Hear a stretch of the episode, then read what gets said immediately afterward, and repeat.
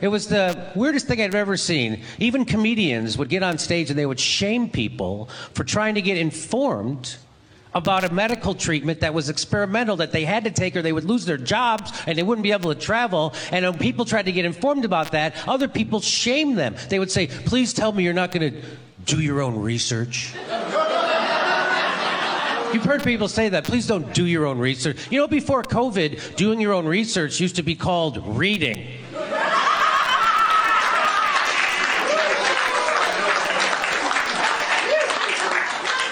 Now you're shaming me for reading?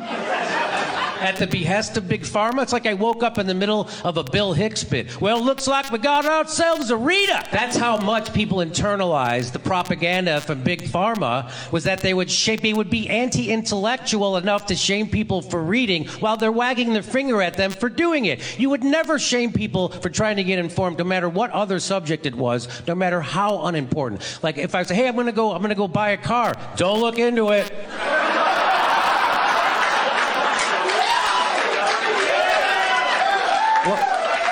Well, how will I know which car to get? Ask the salesman. He's the expert.